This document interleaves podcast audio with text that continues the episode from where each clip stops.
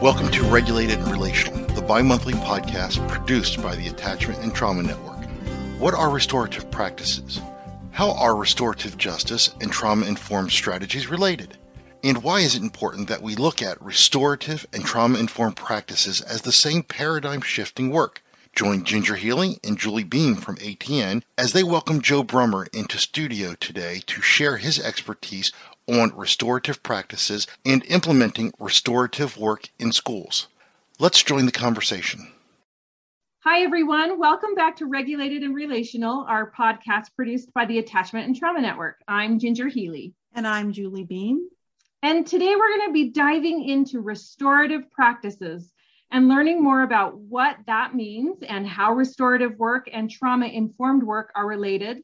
I can't wait to introduce you to today's guest, who is one of the foremost experts on developing trauma informed approaches to restorative practices in schools and organizations. He's also a dear friend of ATN and a personal friend, Joe Brummer. Welcome, Joe. Hey, thanks for having me. I want to brag a little on Joe before we ask him to share more about how he came to this work. Joe is a private consultant and he's the author of the book entitled Building a Trauma Informed Restorative School.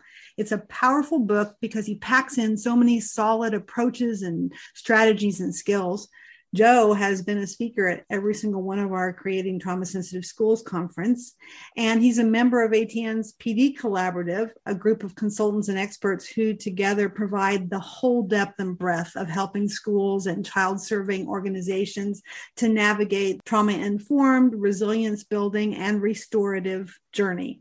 And Joe has graciously volunteered his time on our conference planning committee, where we've gotten to know him even better. And we see his passion for children, for recognizing the struggles of those children, and for bringing forth both trauma informed and restorative solutions. His passion is contagious. So, Joe, we're really thrilled to have you here today. And let's start often where we do in how did you get into this work? What brought you to restorative practices? You know, right off the start, you know, I'm pretty open in, in both my workshops, my book, my training that I'm a trauma survivor. And originally, as I started doing this work, it was around bringing the ideas of nonviolence, peace, that we don't have to hurt each other kind of ideas. And I quickly learned that one of the ways we regularly hurt each other is through forms of punishment mm-hmm. and rewards and behaviorism and, and manipulation.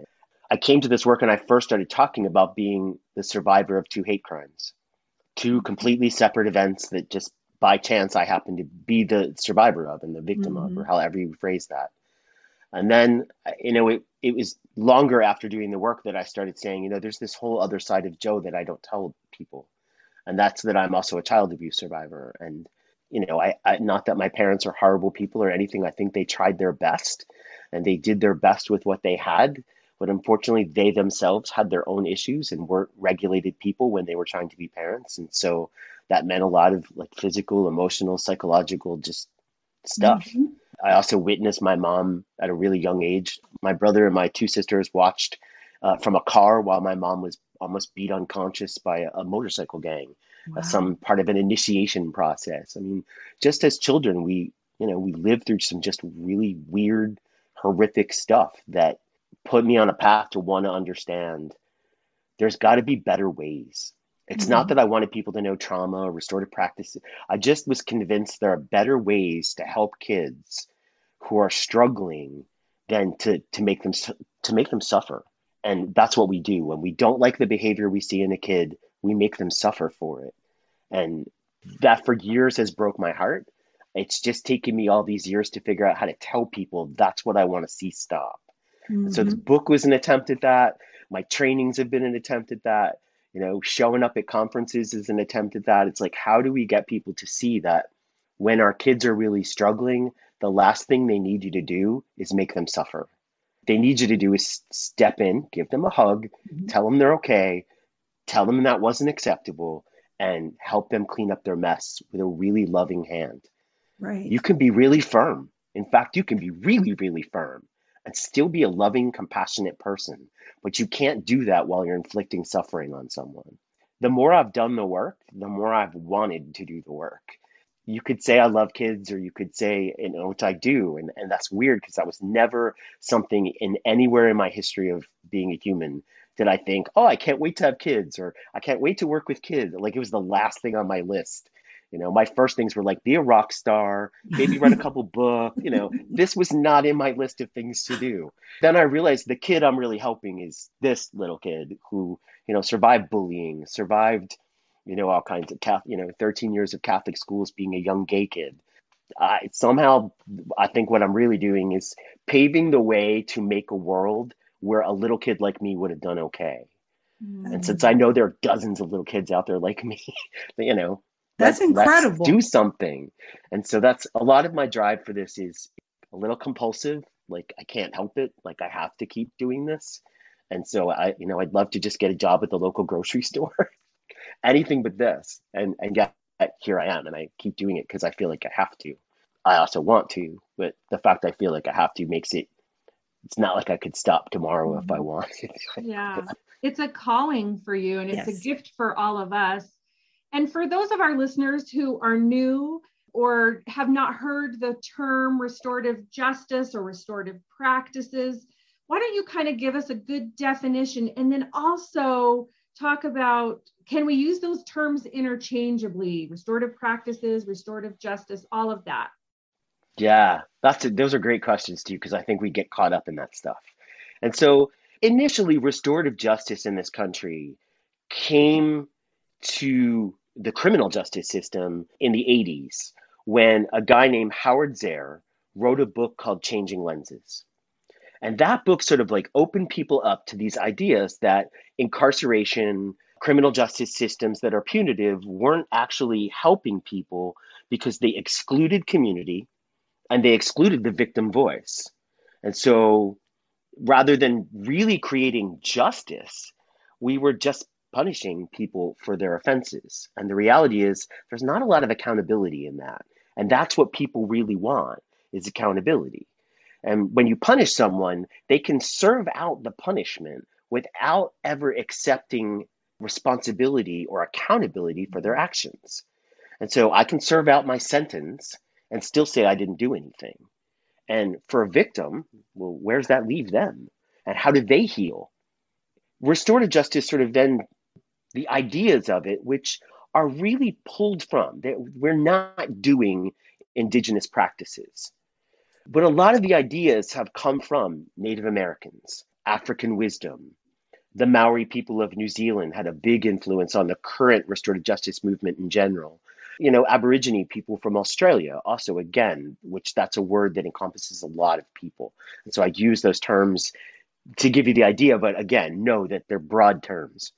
And the idea is that a lot of that thinking saw wrongdoing as a break in relationships, where we tend to see this stuff as a break in rules. And so the big shift is to say, wait, we didn't just break a rule that we get punished for. We actually brought harm to our communities and broke up relationships that we need. Because there's an acknowledgement in that thinking that communities actually have responsibility to each other. Like we're not all just individuals making our way. We are a we. And that gets lost in a lot of our culture today. There's a lot of I, I, I, me, me, me, mm-hmm. and a, not enough we. And so we often don't think how things impact each other. We think, oh, my behavior doesn't impact anyone. Unfortunately, when we look at someone who's committed a wrongdoing, we create the culture which that happens. That's also true within our school systems. So when we brought these ideas of restorative justice into schools as primarily an alternative to suspensions, that's really how it got sold to schools, which mm-hmm. is funny because that's not really what this is about. It's not an alternative to suspension. It's an alternative to building community and how that's done. And instead of being a school that has an alternative to suspensions, we then become a school that promotes a culture that doesn't need suspensions. So it's a really big shift in our thinking. And so it's not that different when you hear, you know, say Matthew Portell from the Trauma Informed Educators Network say this is a paradigm shift. Well, it is. Interestingly enough, a lot of those ideas bleed over into the trauma informed ideas. Then you hear that question of what's the difference between restorative justice and restorative practices? If you ask me, it's just semantics, to be honest. There are people who feel more strongly about it. I don't. I feel like we get tripped up on these words. The belief is, and, and I'm not going to say I don't understand it, I don't necessarily agree with it, is the idea is that in the criminal justice world, we have restorative justice, mm-hmm. that we didn't want to use criminal language and criminal justice language in schools which is odd because we've been doing that for decades. But they don't want to bring that into school, so they call what we do in schools restorative practices, right. as if somehow children aren't deserving of justice. So that's where I start to have a problem. And, and my first moment of questioning was I went to a conference on restorative justice, and there was a workshop on restorative justice being taught by kids. And the question came up what's the difference between restorative practices and restorative justice? And this young woman's answer basically said nothing. That adults are too afraid to talk about children deserving justice. And so they call it mm-hmm. practices because they need to water it down for us. And I was like, ooh, that hurt. That was like a kick. And I was like, all right, that's cool. And then I heard a, a guy who I'm really, really, I admire his work really a lot, Eric Butler, who was featured in a documentary film called Circles. And so we had a showing of that film here in Connecticut. And somebody again asked that big famous question what's the differences between restorative justice and restorative practices? And eric looked very kindly at the person and said words.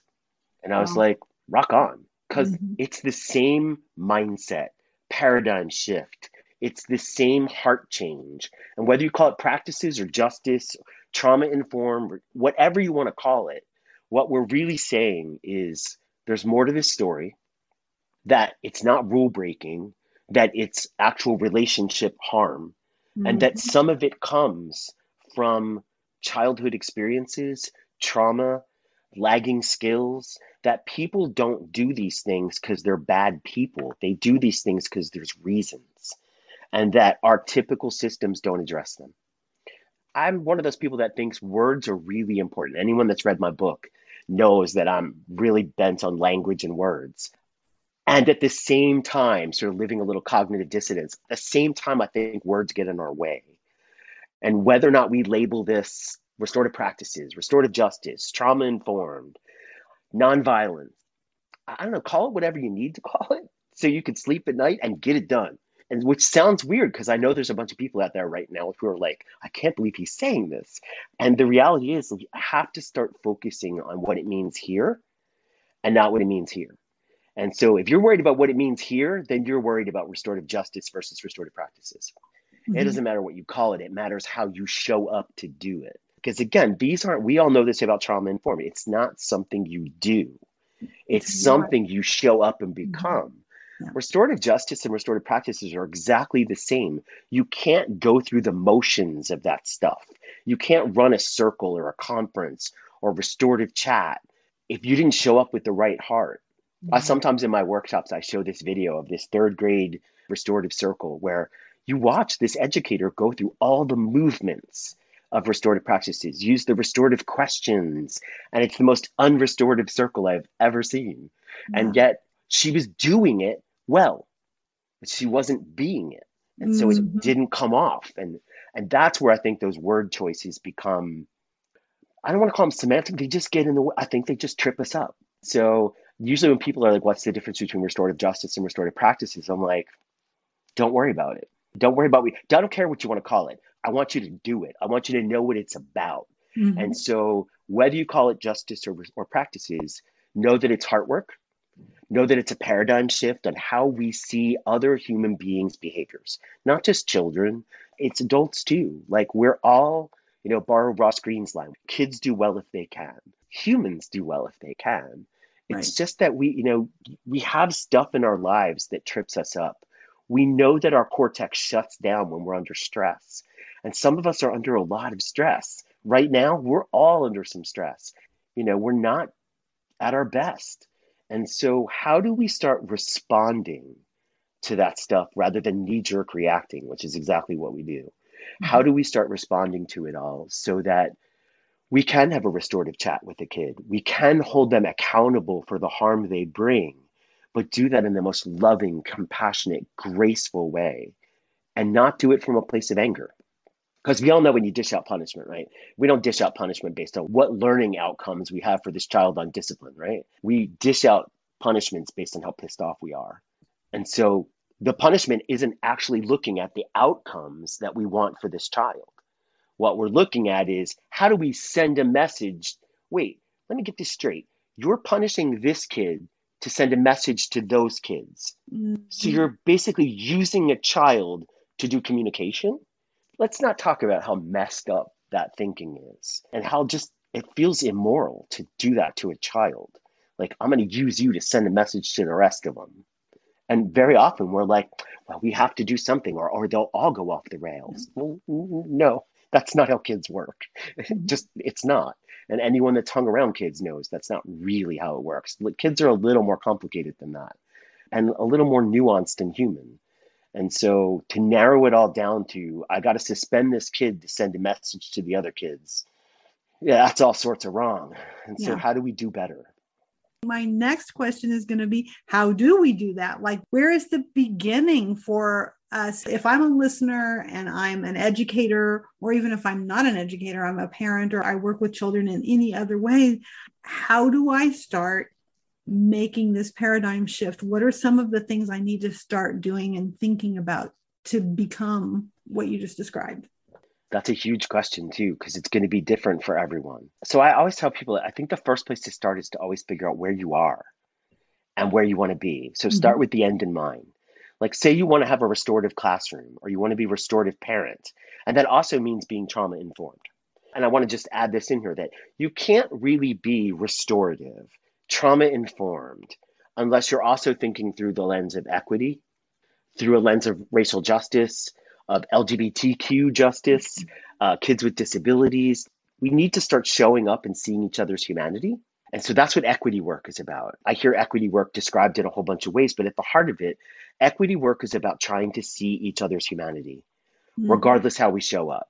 Like, it doesn't matter what body you showed up in, you're still a human, and we need to recognize your humanity. And so, right off the start, the first step is finding out where you are and where you need to go and being really honest about that. So if you know and you can rate yourself as a punitive parent, you can rate yourself as a punitive educator and be honest about that and say, I don't want to be that anymore. I need to learn some new strategies. Now you know where you where you are mm-hmm. where you want to go. And now you get to start mapping that out. And I always think the first step of that is learning about trauma, learning about the neurobiology of stress, not for your kids, for you. Start with you. Goes back to that Bruce Perry line. Matthew Portell has a similar quote. I think Melissa Sadin has this quote of dysregulated adults will dysregulate even regulated children. I've heard that a version of that from a whole bunch of different people, mm-hmm. including myself. And so the first place we have to start is you can't help children do anything if you aren't regulated. As the name of the show would say, we need to be regulated and relational. Well, you have to be ready for that. Right. Yeah. So if you're tired, hungry, haven't slept, haven't exercised, you're physically, you know, dysregulated, and now put some stress on top of that that you're overwhelmed by, and now you think you have capacity to help a child work through their stress. Hmm, yeah, no, right. that doesn't yeah. work. Mm-hmm. So the first starting point has to be getting yourself regulated. And oddly enough, that's where I learned over the past few years where I had to get if I wanted to help schools. And as we went into the pandemic and me being a trauma survivor, this pandemic brought my, like, I literally thought I've conquered PTSD. And then this pandemic came along and I'm back to waking up at three in the morning screaming. And so it's like, all right, well, let's get me back to where I need to be, which is regulated. So mm-hmm. I started paying a lot more attention to my sleep, a lot more attention to the food I'm eating, a lot more attention to how often I meditate and take care of me. I always want that to be the starting point for people, especially if you recognize that you are a parent that has had a traumatic childhood. Because mm-hmm. I must have heard my mom say a thousand times, I'm never going to treat you kids like my mom treated me. You can make that promise all you want, but if you didn't heal that trauma, you are going to pass it down. And so the starting point always has to be you. And I know there's a bunch of people right now who are like, shit, Well, that's what I was yeah, gonna yeah. They, say. they just turned it off, right? They just turned it off. Like, Right you now. know, Stay with us, I don't want to hear this guy. You know, but that's really the starting point. Like I can't even go in and coach an educator on their classroom if I can't stay regulated enough to coach that teacher. Right. Like if I'm not in that space, and trust me, I, I over this pandemic, I had some rough goes of doing that work. There's two parts of that that are important. One, when we recognize that we are the starting point, then we recognize our feelings are contagious, that whatever state of being we're in, we're going to pass to Mhm. other people. You know, we all know that the energy in a room changes when so and so walks in, and that can either be positive or negative. Like we all have that person in our life who like walks into a room and lights it up. You know, and then we all know those people that walk into a room and like shrink it. That happens with our children. That's called co-regulation. That is neuroception. That's polyvagal theory at its best. And so when we start understanding that how we show up impacts others, then we start thinking about, all right, I'm the starting point. Then when we get into a classroom or a school, then we have to realize that not only are we the starting point, that we have to start making it so that everybody else is the starting point. And we realize that it's each of us individually showing up that creates the dynamic of culture. Hence, Yes. it's relationship work and then it's structural work. And so we have to stop putting the weight of this on teachers to be trauma informed teachers because we need trauma informed systems, Yes. which means systems need to look at how we do the work. Systems need to look at who this work is targeting and who it's helping and who it's getting in the way of. I have a really good friend, Justin Carbonella, who always says that doing this work is in, very intentional work, Mhm. that nothing is an accident. Like we are waking up to do good things on purpose. And I love every time he says it, I'm like, yes. It's like when we wake up in the morning and show up at a school to teach them how to do circles, to teach them about the neurobiology of stress or polyvagal theory, neurosequential model, whatever you know you attach onto, the whole point of doing that is to help people realize how the system is made up of people and how that system then influences other people. And if we change both, the people that make up the system and the system, we can make incredible change. The catch is, are we willing to be present and honest and authentic enough to do that? Mhm. Yeah. And vulnerable. I'm thinking about that third grade teacher who knew the motions and walked through the motions, but maybe wasn't ready to just be vulnerable and authentic. And like you're saying, you know, I love several of the things that you have taught before going through my head. And a couple that I want to kind of touch on is I'm thinking of this one matrix that you put up. And basically, the whole idea that you pull from it is this work works best when you do it with you know Right, you're not right. you're not standing back and watching it you're in the thick of it side by side parallel with and the other thing that goes along with this but i don't know where you want to take it but that when you're walking to that school and you're training you training everybody in the building and in fact one of the things you say is like that front desk person Yeah. she or he is like probably one of your most important persons that Mhm. need to be in the training and most times they're not even invited to the training the with box. If there are a dozen different versions of it out there, the particular version that I use is called the Relationship Matrix, which Uh, is from two brilliant women, Dorothy Vaandering and Kathy Evans, and their book, the little the little book of restorative justice in education. And it's the whole idea that the way we implement this work has to be done through the same spirit of the work. In other words, I can't come into a school and do this to teachers, mm-hmm. and I can't come and do this for teachers. I have to do mm-hmm. this with a community, and that means the whole community. And so I have a you know a, a way that I think that that works best is that I can't come into a school or a district and do this for you. Your district has to do it for itself, and my job is to guide you through the process of that. And so it's got to be an inside job because mm-hmm. nobody knows your community, the resources, the roadblocks, the things you already have in place, the things you wish were in place. No one knows that better than the people who are in it. And we have to believe in the wisdom of communities. Communities know how to take care of themselves. It's just that sometimes they need some background information on like the neurobiology of stress. They need a little background information on what are other schools doing that's working and not working and how do we structure it well? What systems are like trauma informed and which ones aren't? And you know, it's going through that gamut of like, well, do I use PBIS or do I use restorative practices? And again, at the end of the day, it all comes down to the shift. Is mm-hmm. this collaborative? Are we doing it with everyone involved? Mm-hmm. And is mm-hmm. it an inside job? Because if you hired a bunch of people to come into your school and then have them change it for you, it's not sustainable. It might work for a little while because everyone's like going to people please and follow directions. But eventually, this has to come from within. Educators have to like harness this in their being. And I'm sorry, you can't have someone come in and do that to them. And so mm-hmm. that with has to be there. And then I believe in the team cohort model where we go in, we train teams mm-hmm. at every single school, and then we bring the teams of a district together to figure out their roadblocks, their hurdles, and always think of long term planning, three years ahead. Like, what are we rolling out? What PD needs to back that up? What procedural and policy changes need to back that up? So we're always thinking strategically ahead. A catch to that is that it needs to include everyone that comes in contact with children. Right. And exactly. so you can't have a trauma informed school when the bus driver's never heard of trauma. You know, that's the first person kids see in the morning, might be the bus driver. Mm-hmm. And so we need to make sure that everybody gets this. And you are right. My one of my favorite people in a building is the front desk people in the office. Because yeah. when you go to a school, if they've been there for a while, it is likely they know the parents, they know the delivery people, they know the mail carrier, they know all the teachers, they know all the students, they know the kids that come to the office frequently. They are also the face of what will happen to a student when they're sent to the office. So how a child is treated when they're sent to the office to talk to, you know, the higher ups, like that's the first face they're probably going to see. And is that person an understanding face that says, "Hey, it's your third time this week. How you doing?" Or is that person like, oh, you again? You again. Like, this yeah. is a key person in our buildings to become trauma informed.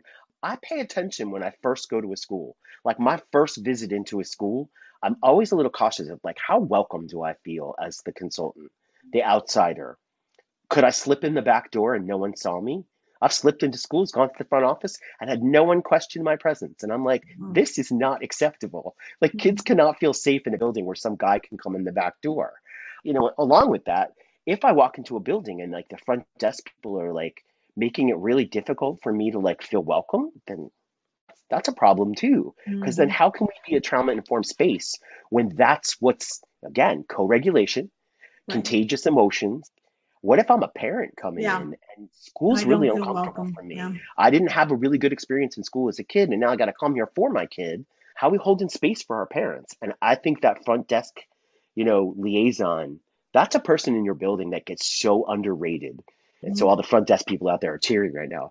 But, like I do, I just think that's yeah. a person who we don't. And in all the places where I've pulled that front desk and said, let's have them do some of the key work, they're amazing because they know they know how to get a message to anybody in the building. They know how to mass communicate with people. They know how to put structures in place that every teacher can access. They're just used to doing this. They also know how to coordinate lunchroom staff, bus people, because they do this all the time. We just don't recognize that they bring all that to the table. So I really want people to look around the building and say, who are the key players here? And they are. Custodians have power over students. Mm-hmm. I've run several circles where I brought in custodians into like the mix, and they were the ones that said, Hey, kids, this is not acceptable behavior. I have to clean up your messes, and I don't want to work here anymore when you're doing it. Mm-hmm. And the kids are like, we, we love Mr. Smith. He doesn't want to work here.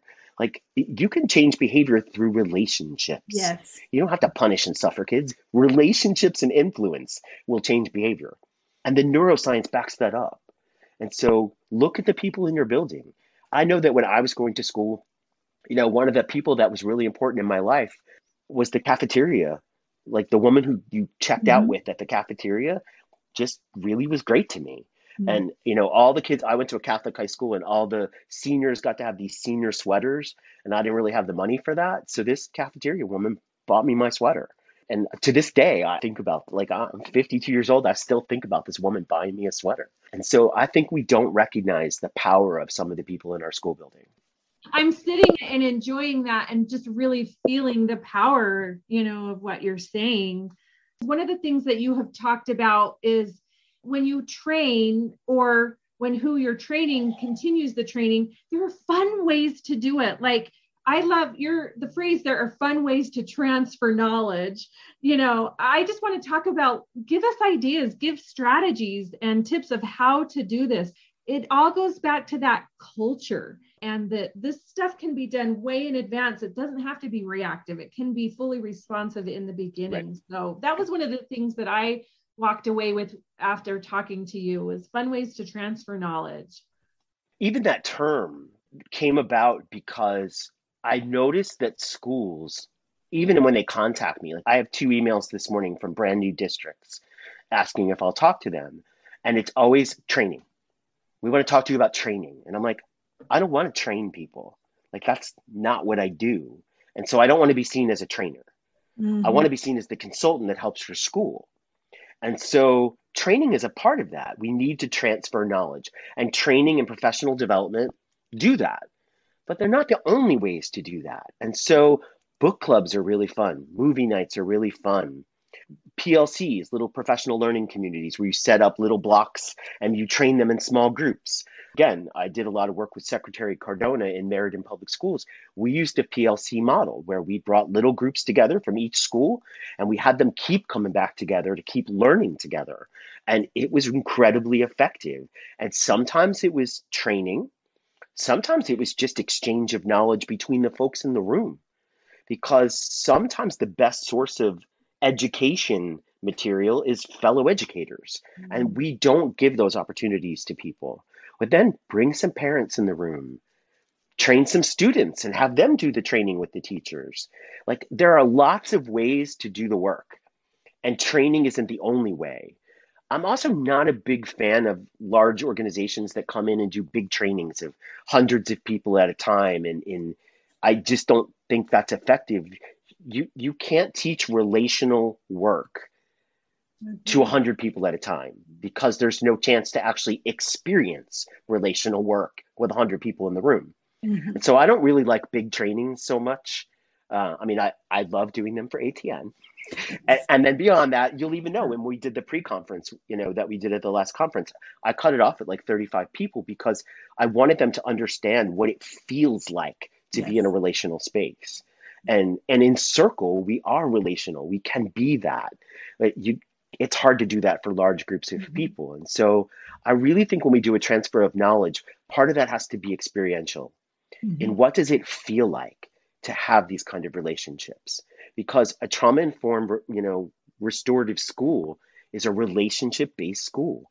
We get hurt in relationships and we heal in relationship. Mm-hmm. Like we we're not we're social creatures. And so to think that we could just sit people down and didactically have them do this yes is not productive. And then the other model that we have out there that I that I uh, honestly just think is destructive is these training of trainer models where we train people in four days to be trainers of something they have very lived, little mm-hmm. lived experience with. Yeah. And so I've been running circles and doing restorative justice work for, you know, going probably on 15 years now. I've done it in prisons. I've worked in criminal justice. I've worked in courts. I've worked in schools. And so when I come to this work, I'm coming with a, a whole bunch of experiences of doing the work. I've even done circle and, and nonviolent communication work in Fortune 500 companies. And so I'm bringing with me 15 years of experience of like, what does it mean to teach this material and work with this material? I don't see how we could train somebody in four and five days and then send them into a school and say, well, they went through a training of trainers. Now they can train everybody else on something they've never actually done. But we're talking about wrongdoing, people who've been hurt and harmed.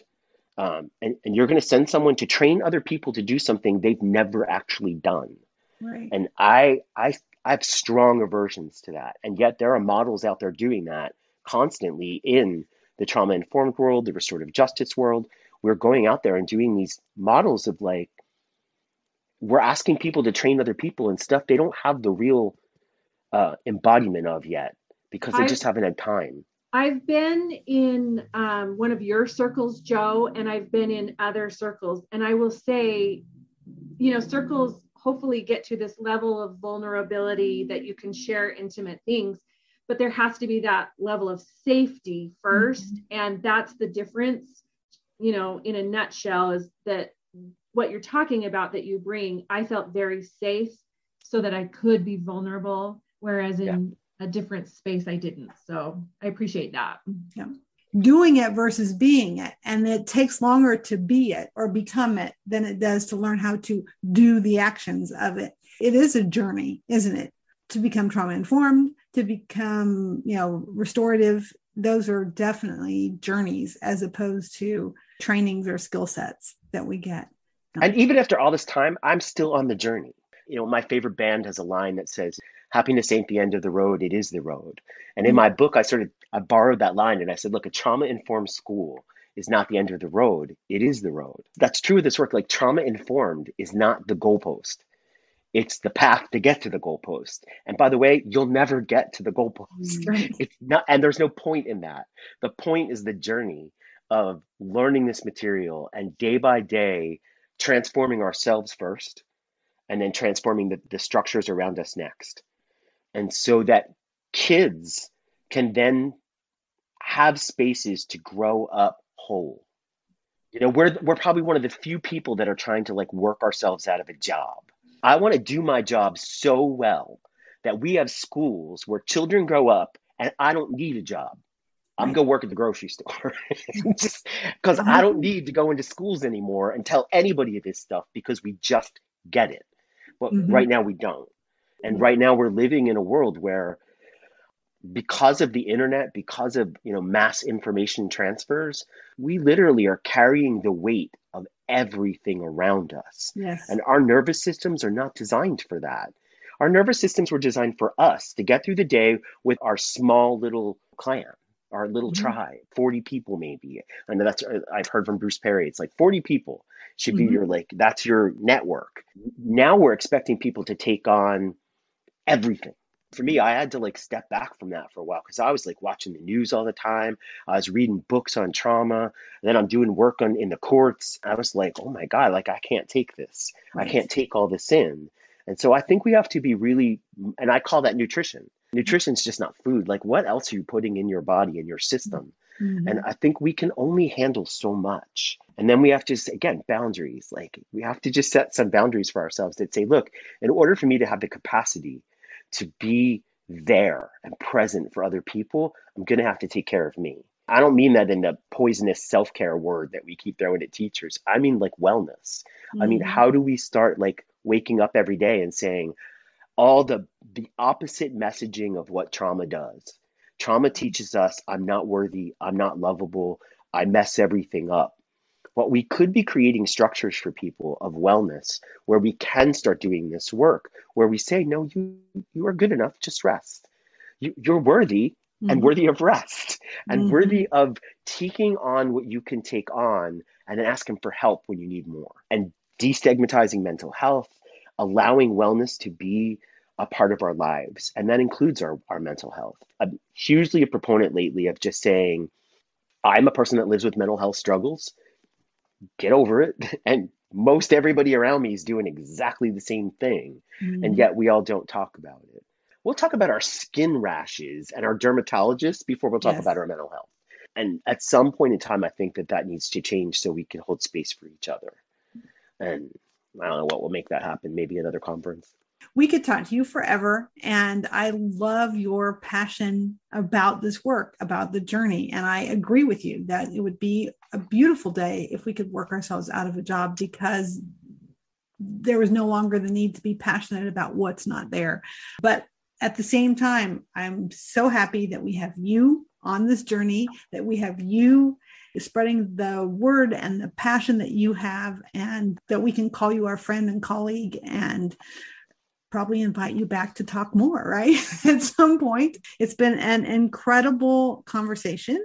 And we're excited as the Attachment and Trauma Network. Ginger and I are headed to Chicago this summer to be at the NACRJ conference for restorative justice and to try to help bridge trauma informed and restorative practices, especially for children in particular, because that's part of our mission. So we're excited to see where that is going to continue to go as well. And I'm super happy you're doing that because there's so many folks in the restorative justice world and the restorative practices world that think restorative practices are already trauma informed. It's simply not true. And so we need that lens on regulation. That whole idea of the three R's, you know, I'll borrow yes. Bruce Perry regulate, relate, reason. Yes. Well, if you want to do a restorative chat with a kid, you want to do a circle with your class about what just happened and they're not regulated, not regulated it's not time to have that circle. So we have to be mindful of regulation, neurobiology of stress before we try to use a restorative practice to address something when nobody in that circle is passing that talking piece regulated and relational. We really need to bring the lens that trauma informed brings to restorative practices work so that when we ask the restorative questions, which if you need to know what that is, just Google the restorative questions, they will come up. Mm-hmm. When we ask those restorative questions, that we're regulated when we do it. Because yes. when we're not, they don't come off as the same questions. They come right. off as accusatory, mm-hmm. blame based. But when we're regulated, we can ask those questions. They come from a space in our heart that can hold space for that other person, even though they just messed up, sometimes pretty big. And that lets us hold space for them and see their humanity not through the lens of our dysregulation. Right. And so the fact you're bringing that to the restorative justice world, who sometimes believes that this isn't like a thing, super happy about that. Super I'm excited. I'm excited that. to go. I'm excited to learn more about restorative practices you know, from the other side of things and anything that we can help bring to this journey. You know that we're about that. So, Joe, if people want to get in touch with you, how do they do that? easily visit my website at joebrummer.com. There's a contact form on there. People can absolutely reach out. I tell people all the time, they send me emails with questions, comments. I'm like super happy to answer them. I don't charge people for that. I don't even charge people for just planning conversations. I want people to do the work. And mm-hmm. I, I have other consultants that, you know, give me a hard time because I don't charge a lot of money for those things, but I really want you to do the work. And so if you have questions, you need resources, please feel free to, you know, visit my website, send me a note Joe, can you point me in the right direction of a book I should read, a video? Yeah, I will. I, it might take me a couple days to get back to people. I can't do it that quickly, but I will. I want people to have what they need right. to do the work, and I don't want you to have to pay for that if you don't have the money. And so feel free to reach out and I'm happy to help. And then, you know, I'll plug the book once. I, a lot of questions people might have, I answered them. Yeah. I wrote the book really as an introduction to both of these worlds. And so for some people, the book is too basic because they're well past this. But for other people who've never heard of trauma informed or never heard of restorative practices, that's really who I, I wanted this book to be for. Because if you're new to both of them and you see them together right from the start, uh, we're going to do better work. And so I absolutely invite people to pick that book up. You can either get it from any local BIPOC or LGBTQ bookstore, or you can go to Amazon and buy it there. If you do that, please just go back and write a review because that's how things get popular on Amazon, and it would be a big help to me. Mm-hmm. You can buy it through our bookstore. Yeah. I yes, I totally say. forgot about that. Yes, you can. You can in fact buy it through the ATN bookstore. In which case, I think you should. That's yeah, we're totally fine with the local bookstores too, and and Amazon if you've just got to have it tomorrow because I'm not sure we get it to you quite that fast. Thank you, Joe. Thanks for being here, and we're looking forward to our next episode. Thanks to everybody who joined in today. We'll see you next time. This has been another episode of Regulated and Relational. Join us next time when our host, Julie and Ginger, will be talking to therapist, author, and adoptive mom, Jane Samuel, about the power of using stories to help address our children's adversities. A special thanks to Lorraine Schneider, our editor, and Joe Kramer for donating our music. For more information about the Attachment and Trauma Network, visit our website at www.attachtrauma.org. Show notes and upcoming episodes will be available on our website and through anchor.fm. I'm Christopher Schneider. Thank you for listening.